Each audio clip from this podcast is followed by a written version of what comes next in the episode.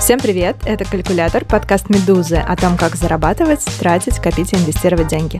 И мы его ведущие. Наталья Грибуля, предприниматель и автор телеграм-канала о финансовой грамотности «Это тоже считается». И Назар Щетинин, основатель IT-компании в сфере финансов и автор YouTube-блога «Вредный инвестор». У нас уже второй выпуск про то, как не надо поступать с деньгами. До этого мы общались с Олегом Анисимовым, который рассказал о том, как деньги утекают из наших карманов благодаря всяким мошенникам. Сегодня мы также говорим о мошеннических схемах, но о тех, которые связаны с кражей денег с наших банковских карт. А происходит это примерно так. Алло? Алло, Николай? Да, это я. Николай, добрый день. Вас беспокоит из службы безопасности вашего банка. Дело в том, что мы только что зафиксировали подозрительную операцию по вашему банковскому счету. Кто-то пытается вывести 5000 рублей, находясь в городе Сочи. Но нам необходимо проверить, э, вы ли это действительно. Скажите, пожалуйста, это вы? Нет, я ничего не переводил. Я не в Сочи, а в Москве. Тогда это точно мошенники. Нам нужно срочно принять меры и приостановить все операции по вашему банковскому счету. Но для этого нам понадобятся ваши персональные данные. Скажите, вы можете нам сейчас их продиктовать? Да, конечно. Хорошо, давайте начнем с номера вашего паспорта. Таких случаев в последнее время становится все больше. Они говорят в социальных сетях и пишут в СМИ. Говорим и мы, расскажем о том, какими методами действуют мошенники и как не попасть на их удочку. А партнер этого выпуска – международная платежная система Visa. У нее есть образовательная программа. Она учит людей распознавать злоумышленников, которые пытаются украсть данные ваших банковских карт и деньги с них. Таких мошенников еще называют социальными инженерами. Пользоваться этой программой очень просто. Перейдите по ссылке игра на деньги.io, Ссылка дана в описании выпуска, и выберите игровую ситуацию. Всего их пять. Каждая из них научит вас не попадаться на уловки мошенников, чтобы обезопасить себя и сохранить свои деньги. С нами сегодня в студии Евелина Нечапаренко, начальник департамента управления рисками компании «Виза» в России. Она знает о таких мошенниках все и поможет нам разобраться. Здравствуйте, Евелина. Здравствуйте. Добрый день, Эвелина. Давайте сразу с первого важного вопроса начнем. Складывается такое ощущение, что в последнее время мошеннические схемы, в которых жертвами становятся обычные люди, а не финансовые организации, то есть не банки, расцвели пышным цветом. И появляются все новые, все более и более изощренные способы такого мошенничества. Давайте расскажем нашим слушателям, с чем это связано.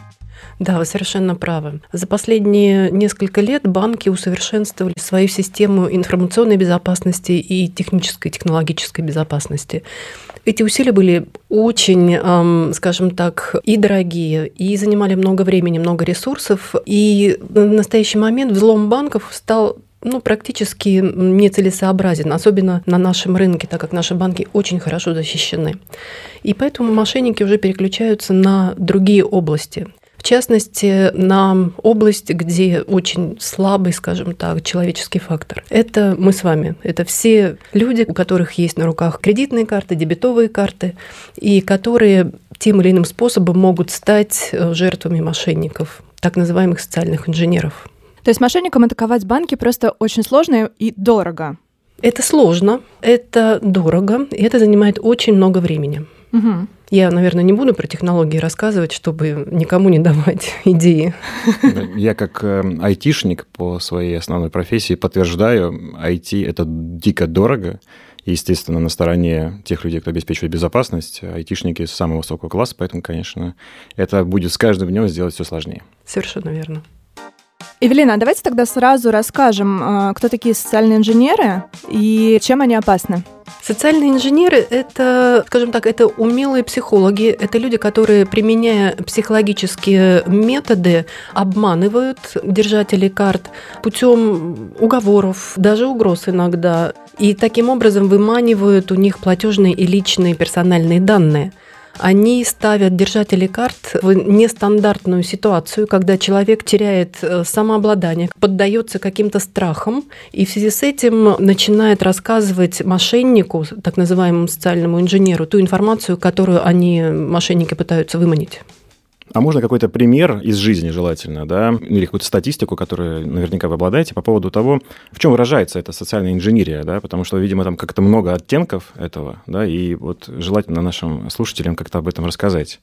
Но методы, которые используют социальные инженеры, они достаточно разнообразны. Самый, может быть, популярный в последнее время – это когда приходит смс, якобы от имени банка, или поступает звонок на мобильный телефон, якобы, опять же, от представителя банка.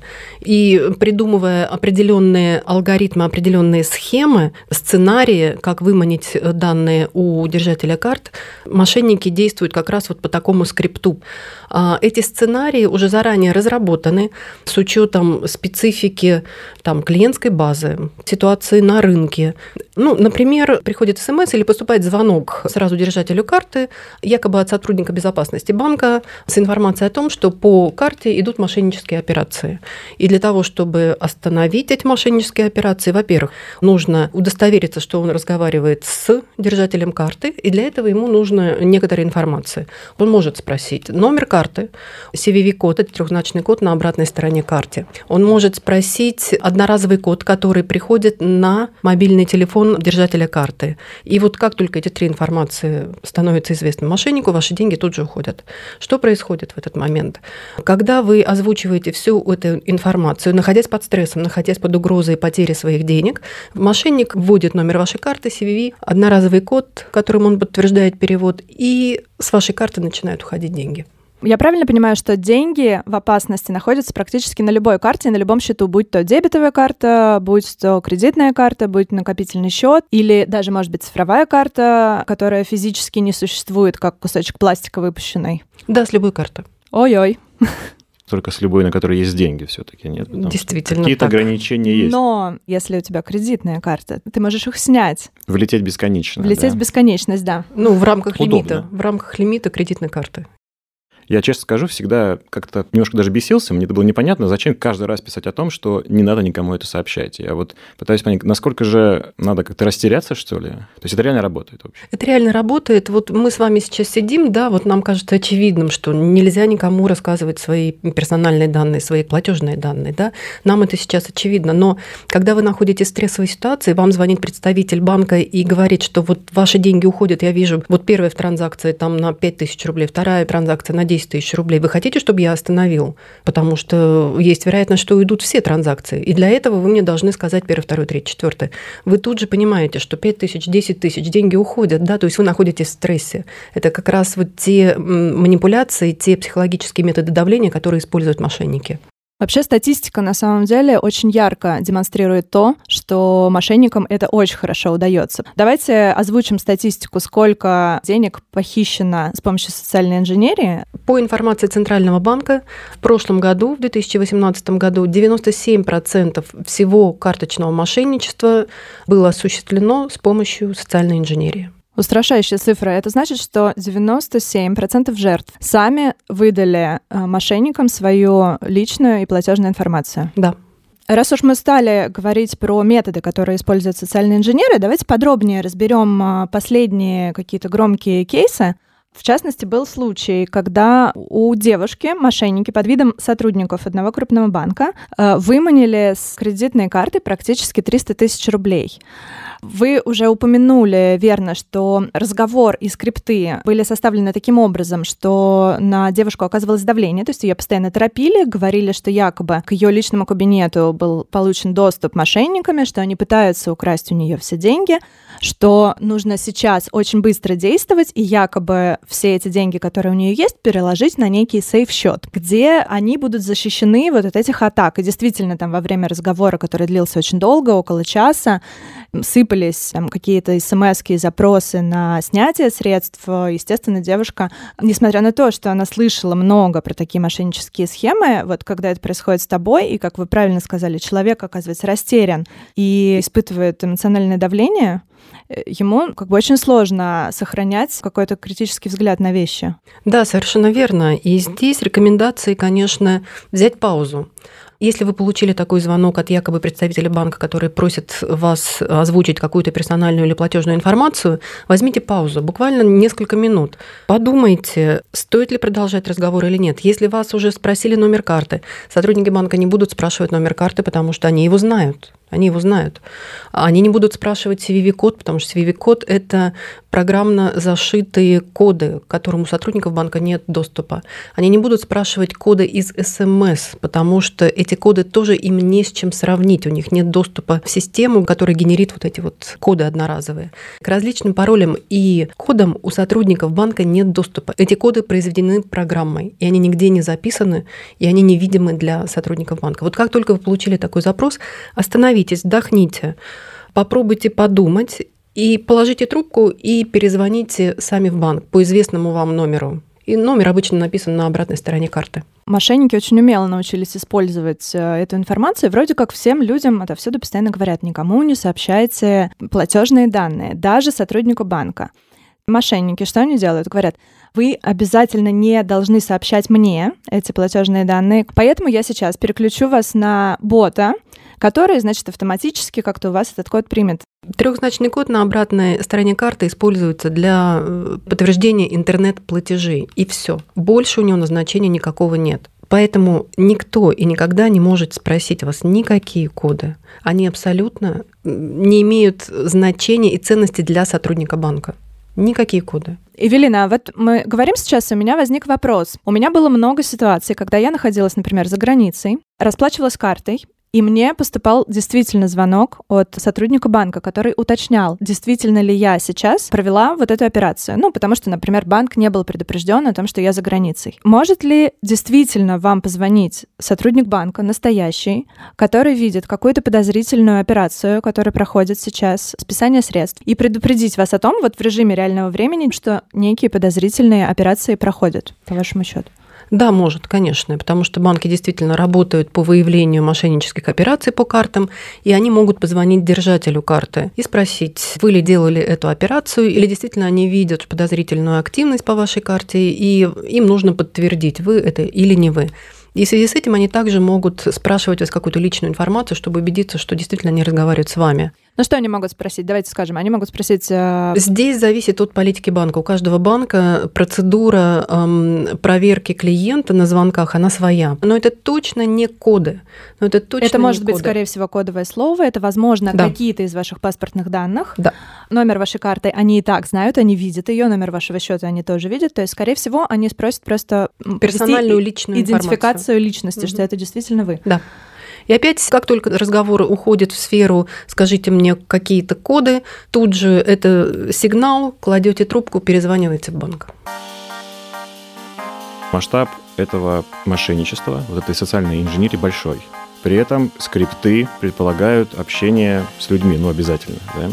И я представляю себе примерно, что это какое-то помещение, где вот как в бойлерной сидят люди с телефонами и звонят. И абсолютно понятно, тут не может никакой быть иллюзии, что это уголовно наказуемая история. Что движет этими людьми, как вы думаете?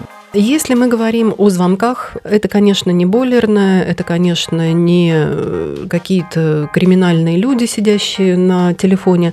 Обычно это такого низкого уровня колл-центры, которые организуются мошенниками. И сотрудники таких колл-центров, э, обычно они знают, э, что работают, Догадываются. догадываются, что они работают на, возможно, мошенников. Но по большей части они могут даже и не знать этого. То есть у них есть скрипты, с ними поработали тренеры, которые рассказали, как себя вести в разных ситуациях. Есть алгоритмы, как отвечать на разные вопросы, и они по такому скрипту как раз и осуществляют звонки.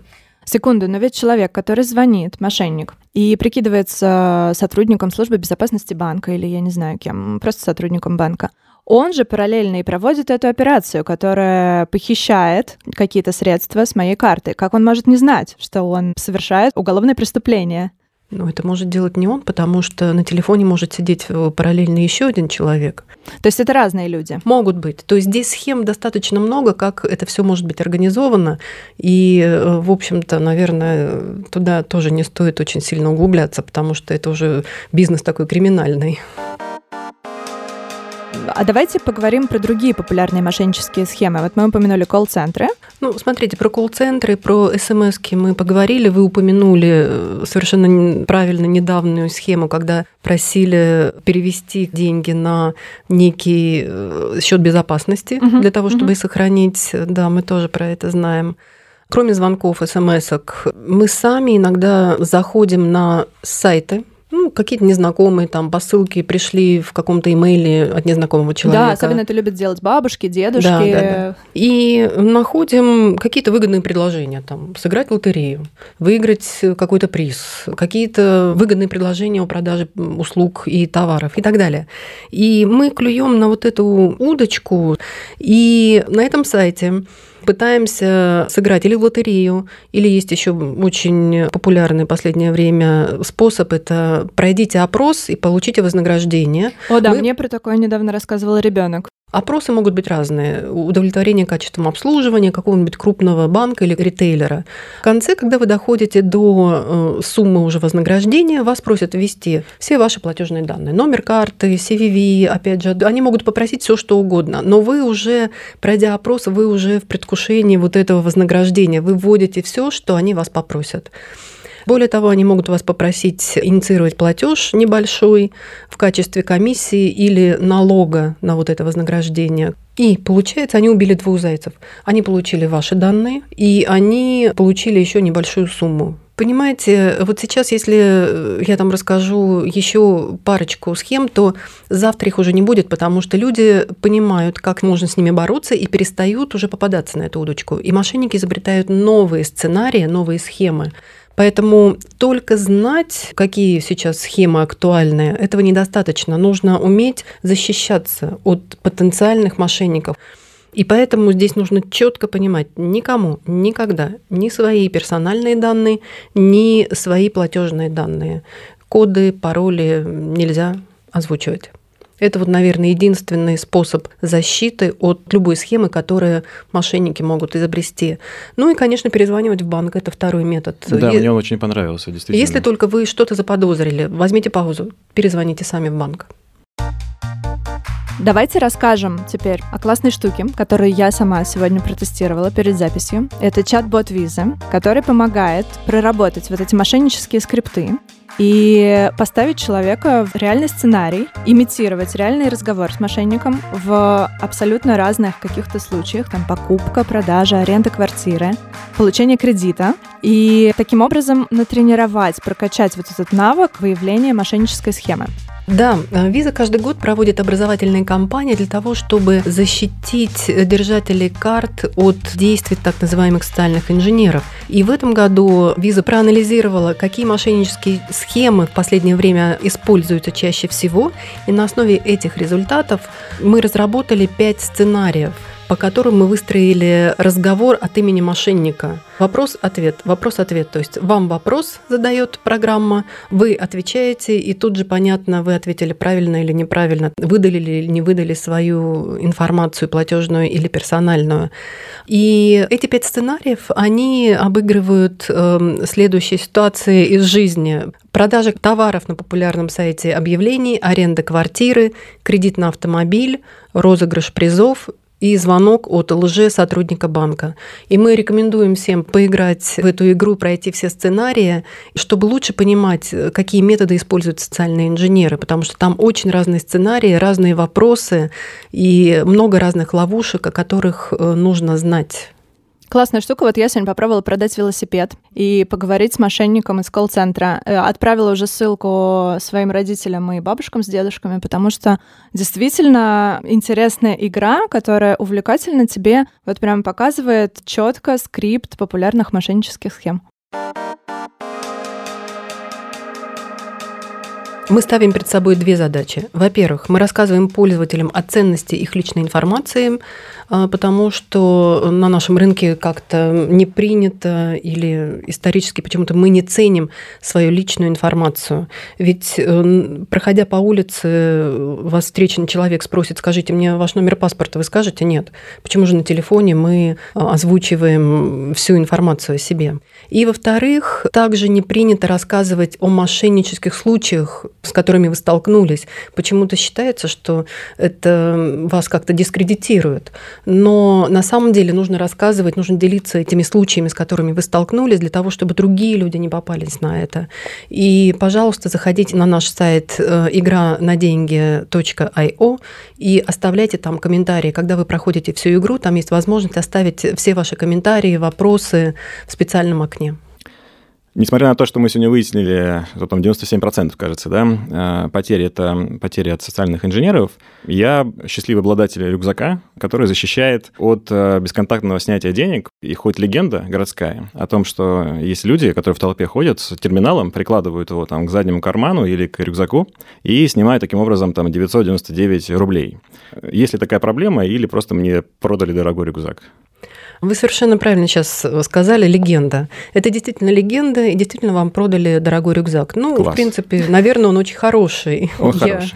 Да, я не буду спорить с этим. Но опасаться мошенников, которые разгуливают с посттерминалами и прикладывают к вашему рюкзаку или к вашему карману в надежде снять небольшую сумму без пин-кода, визе это до 3000 рублей. Совершенно вот беспочвенно такие опасения, потому что для того, чтобы сделать операцию, терминал должен быть на расстоянии 4 сантиметров от карты. То есть мошенник должен знать, где лежит ваша карта, для того, чтобы на расстоянии 4 сантиметра поднести посттерминал. То есть вот вы идете, а он вас начинает терминалом как бы вот ощупывать, что ли, да, где же у вас эта карта, чтобы осуществить операцию. Можно чтобы смутиться, они... конечно. Да, можно момент. смутиться. Это во-первых. Во-вторых, терминал блокируется после одной операции. То есть вот так сразу приложить терминал и держать у карты и надеясь, что раз, два, три, четыре, пять, там, десять операций сразу сделаются. Нет, одна операция, терминал блокируется на какое-то время. Небольшое, но блокируется. То есть, и потом опять надо поднести. То есть это опять определенная трудность. Плюс эм, сумма операции ограничена, как я сказала, тремя тысячи рублей, что делает схему невыгодной для мошенников, потому что нужно, во-первых, открыть счет в банке, пройти все процедуры в банке по проверке, организовать юридическое лицо, на которое регистрируется этот посттерминал, купить этот посттерминал, нанять э, сотрудников, которые будут ходить с этим посттерминалом и пытаться его прикладывать к рюкзакам, карманам пешеходов там или в метро где-то. И для того, чтобы получить 3000 рублей. Ну, это не самый лучший стартап. Да. И плюс ко всему, нам неизвестно ни одного реального случая такого мошенничества. Не было ни одной жалобы, никакой информации от банков, что такое мошенничество существует. Ни одного реального кейса. А раз уж мы заговорили про посттерминалы и мошеннические схемы с ними, вот можно еще обсудить один кейс. Это работающая схема, потому что это абсолютно реальное объявление, которое я нашла быстрым гуглением, не потратив даже много времени особо. Объявление о приеме на работу. Ищем людей для работы в кардинге. Нужны адекватные целеустремленные люди, работающие в торговле. Бармены, баристы, продавцы, кассиры. Суть работы – сбор данных посттерминала. Мы даем посттерминал, который настроен на сохранение данных с магнитной полосы и пин-кода. Заработная плата от 1000 долларов в месяц, а может и в неделю. Требования от 17 лет, адекватность, наличие работы, желание зарабатывать. Как работает эта схема? Кто-то из работников сервисных услуг да, или сферы обслуживания, торговли дает вам посттерминал, в котором есть специальная вкладка, которая запоминает кнопки, которые вы нажимаете, вводя свой пин-код. Вы собираетесь совершить транзакцию, вставляете карту или прокатываете карту, вводите свой пин-код, терминал вам выдает ошибку. Ну, якобы ошибка связи, ваш платеж не прошел. Официант, бармен, продавец смотрит на вас извиняющимся взглядом, говорит, извините, что-то сегодня барахлит терминал, давайте как бы наличными оплата будет, вы платите наличными, уходите, и, соответственно, сразу после посещения этого заведения ваши данные, в том числе пин-код от вашей карты, оказалось вот с помощью такого посттерминала у мошенников. Когда вы оплачиваете карты, вы оплачиваете с помощью EMV-чипа. То есть все наши карты на нашем рынке оснащены EMV-чипом, который обменивается с посттерминалом, если это бесконтактная mm-hmm. оплата, ну или если она вставлена. То есть есть определенный протокол обмена информацией. Вот эта информация, она, во-первых, кодируется по определенному алгоритму. Также есть определенная процедура, как работать с пин-кодом и вот с EMV-чипом. То есть пока вот я не вижу какой-то реальной применения не, вот этой схемы. Непонятно, как технически это устроено. Да, технически, да? да, я пока не могу это прокомментировать. Но единственное, что я вижу, это возможность осуществления двух операций. То есть у вас списали из карты деньги, и вы заплатили еще наличными. Это вот пока то, что я вижу на первый взгляд. Вы можете обратиться в банк и сказать, что с меня списали два раза деньги. Первый раз это с карты, второй раз это наличными. Представляете чек, в котором будет написано наличными. Из терминала должен быть чек об отказе в платеже обязательно. Вы предъявляете эти два чека в своему банку, и банк инициирует процедуру о протестовании таких э, операций по картам и возвращает вам деньги.